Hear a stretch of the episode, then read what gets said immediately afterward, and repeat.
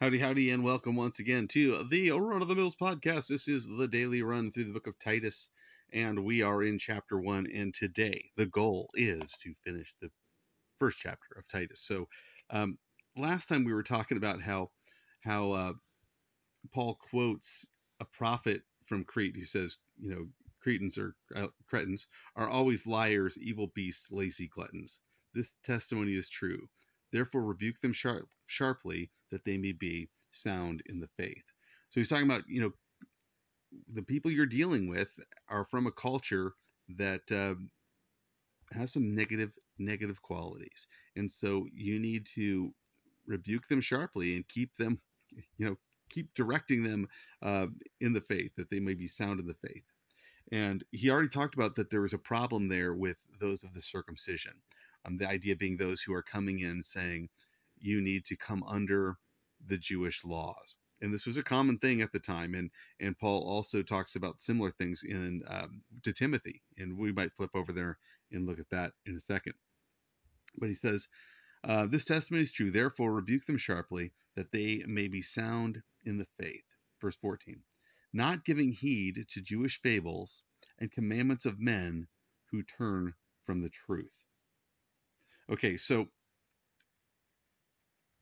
he says that you know they, they, he wants them to be sound in the faith, not giving heed to Jewish fables and the commandments of men who turn from the truth. So he says, look, these commandments of men, these Jewish fables. You remember during um, the time of Christ, where the Pharisees came to Jesus and they asked him why his disciples didn't wash their hands. Um, they didn't practice the Jewish ritual of washing their hands. Now, it wasn't a cleansing ritual that was in the law, it was just a tradition of men. And they had a lot of traditions, and Jesus got on them about some of their traditions. Um, things about instead of caring for their their older mother and father, they would say things like, "Well, all of my wealth is dedicated to the Lord, and so I, I you know, it's for His service, and so I can't give it to my parents." Um, I can't I can't provide for them because it's not mine. It's it's dedicated to the Lord. You know, and they had these they had these ways of getting around the law, and they had the these traditions that were traditions of men that they held at greater esteem than than the law, and just got on them about that. And so Paul talks to Timothy about something similar. So I want to read this um, because I think it's going to help us when we get to the next section, which can be really rather confusing. So let's flip over to 1 Timothy chapter 4, verse 3. Uh, it says, um, you know, talking about the same kind of thing. Uh, those who came in forbidding to marry, commanding to abstain from f- foods which God created to be received with thanksgiving by those who received and know the truth. And so there were those that were coming in saying, you know, you need to keep the dietary laws. You need to keep all of these uh, you need to keep all these traditions and you need to observe certain days. You need to you know well those who came in for you know he says forbidding to marry. And so it goes on to say this after he says that um, well i'm just going to back up and read the, the previous verse real quick. He says not giving heed to Jewish fables and commandments of men who turn from the truth. Keep that in mind now as we read the next part.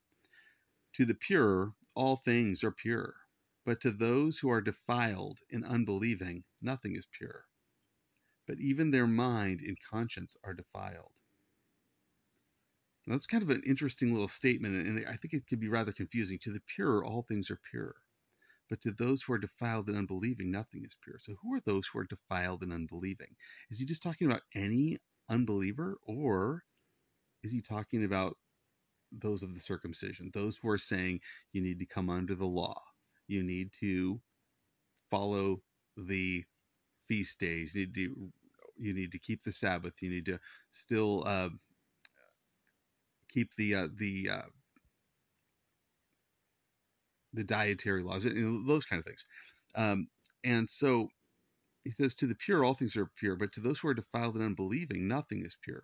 See, to, to them, they were saying, No, no, you can't eat that. Don't eat that.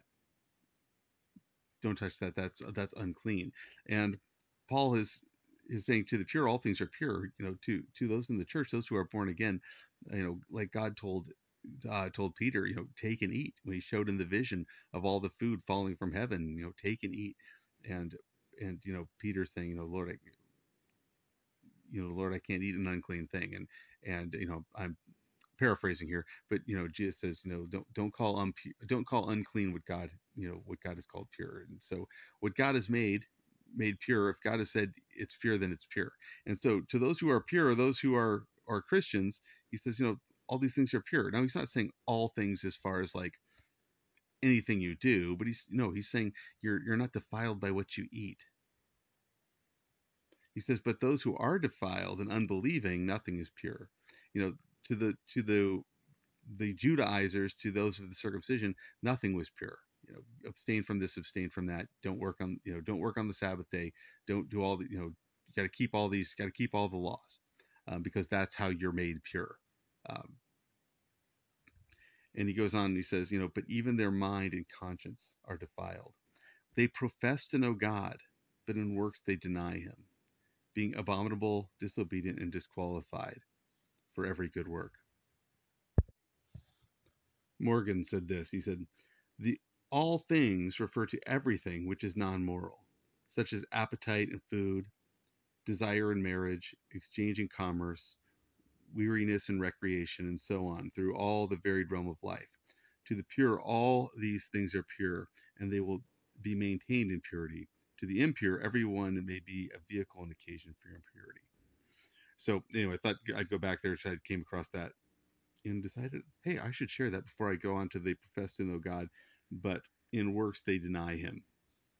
And and this is the thing about those people who are coming um, and were deceiving the church. They were professing to know God, and they were saying, "We know the way, follow us." But the way that they were leading the people is in a way that um, what does he call them? Abominable, you know, disqualified from every good works. You know, here's the thing. If you are a leader in a church, or if you're trying to lead people in a church and you're leading them in a way that leads them away from godliness, that leads them away from holiness, that leads them away from Jesus, that leads them away from their freedom in Him, that's a dangerous thing because where are you leading them? If you're not leading them toward freedom, you're leading them toward bondage. If you're not leading them in the truth, you're leading them in deception. If you're not leading them toward the Lord, who are you leading them toward? If you're not leading them toward life, you're leading them toward destruction.